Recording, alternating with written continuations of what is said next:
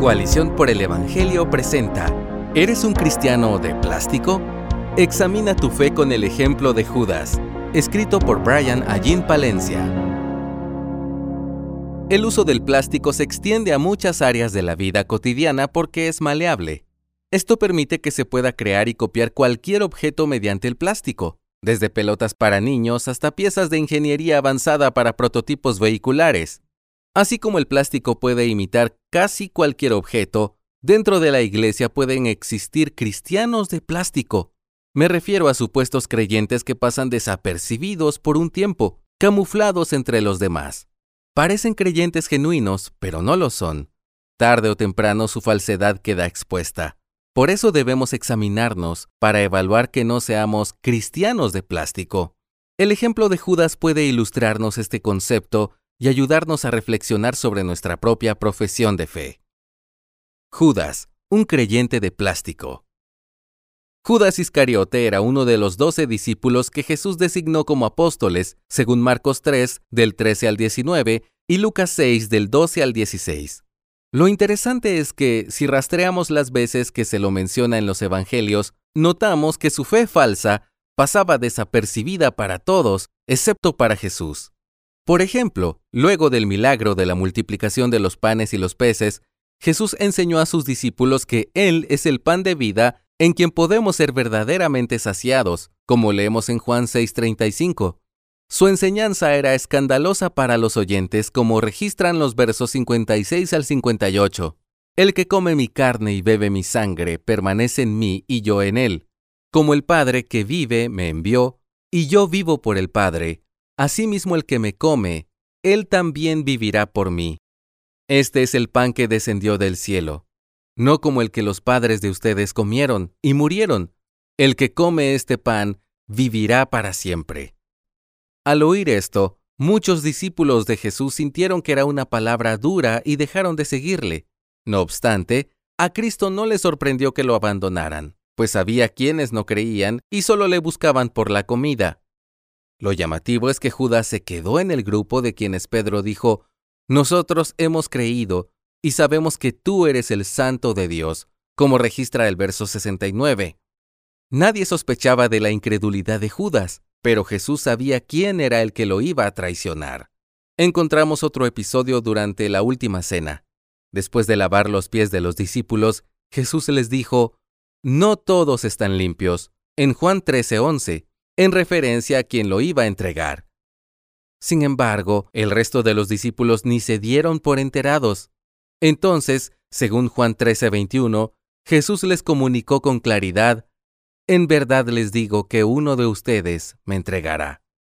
Los discípulos se miraron unos a otros, buscando respuestas sobre quién sería capaz de hacer tal cosa. Sin embargo, nadie pareció sospechar de Judas. Jesús incluso indicó de forma clara quién era el traidor, entregando a Judas un poco de pan mojado, como narra Juan 13:26. Y cuando Judas le preguntó, ¿acaso soy yo, rabí? Le respondió, Tú lo has dicho, según Mateo 26:25.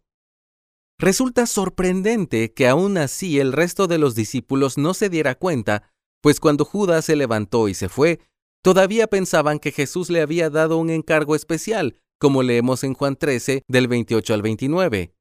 Estos episodios demuestran que, a simple vista, puede ser difícil identificar una falsa profesión de fe.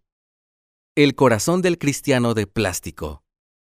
Los cristianos de plástico han absorbido la cultura cristiana, visten como cristianos, manejan un vocabulario cristiano, conocen las canciones cristianas y hasta pueden ejercer ministerios de servicio en la iglesia, pero todas esas conductas externas no nacen de un corazón sincero.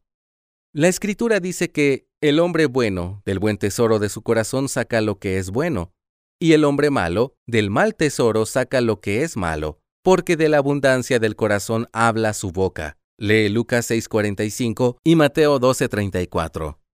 Judas tenía un corazón lleno de avaricia, que se demostró cuando María ungió al Señor con un perfume costoso, aunque fungió como una preparación para la muerte y sepultura de Jesús, Judas estaba pensando en el dinero que se estaba perdiendo y cuestionó aquel acto de adoración en Juan 12 del 4 al 5.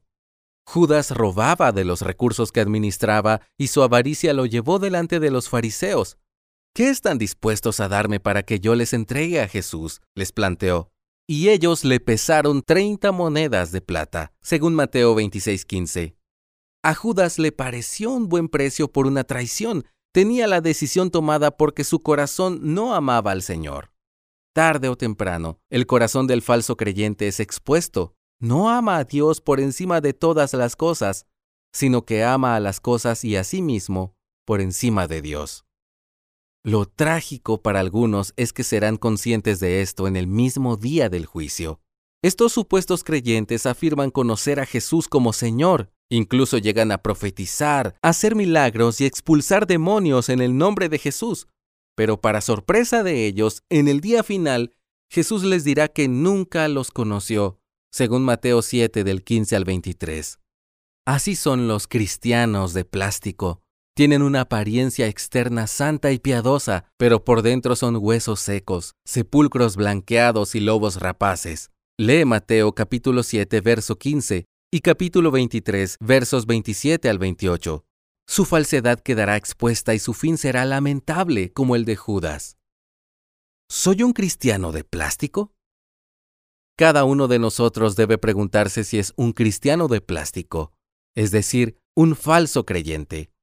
No se trata de una cuestión externa, la conducta o la apariencia, sino sobre si amamos a Jesús con todo nuestro ser. Por lo tanto, si se trata de un problema del corazón, la solución eficaz debe iniciar allí. Si reconoces que has vivido una doble vida o una fe falsa, debes entender que Dios conoce tus pensamientos más íntimos y delante de Él no hay nada oculto.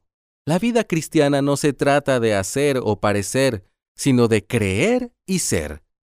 Pero a todos los que lo recibieron, les dio el derecho de llegar a ser hijos de Dios, es decir, a los que creen en su nombre. Juan 1.12. Por tanto, si este es tu caso, renuncia a tu doble vida y arrepiéntete, confiesa tu ruina y confía plenamente en Cristo. Dios te dará, por su gracia, un nuevo corazón capaz de tener una fe viva, la cual te ayudará a caminar en Cristo mientras eres transformado a su imagen. Además, su espíritu te ayudará a dar frutos que den testimonio de tu fe, dejando de ser un cristiano de plástico para ser un verdadero hijo de Dios. Gracias por escucharnos. Si deseas más recursos como este, visita coaliciónporelevangelio.org.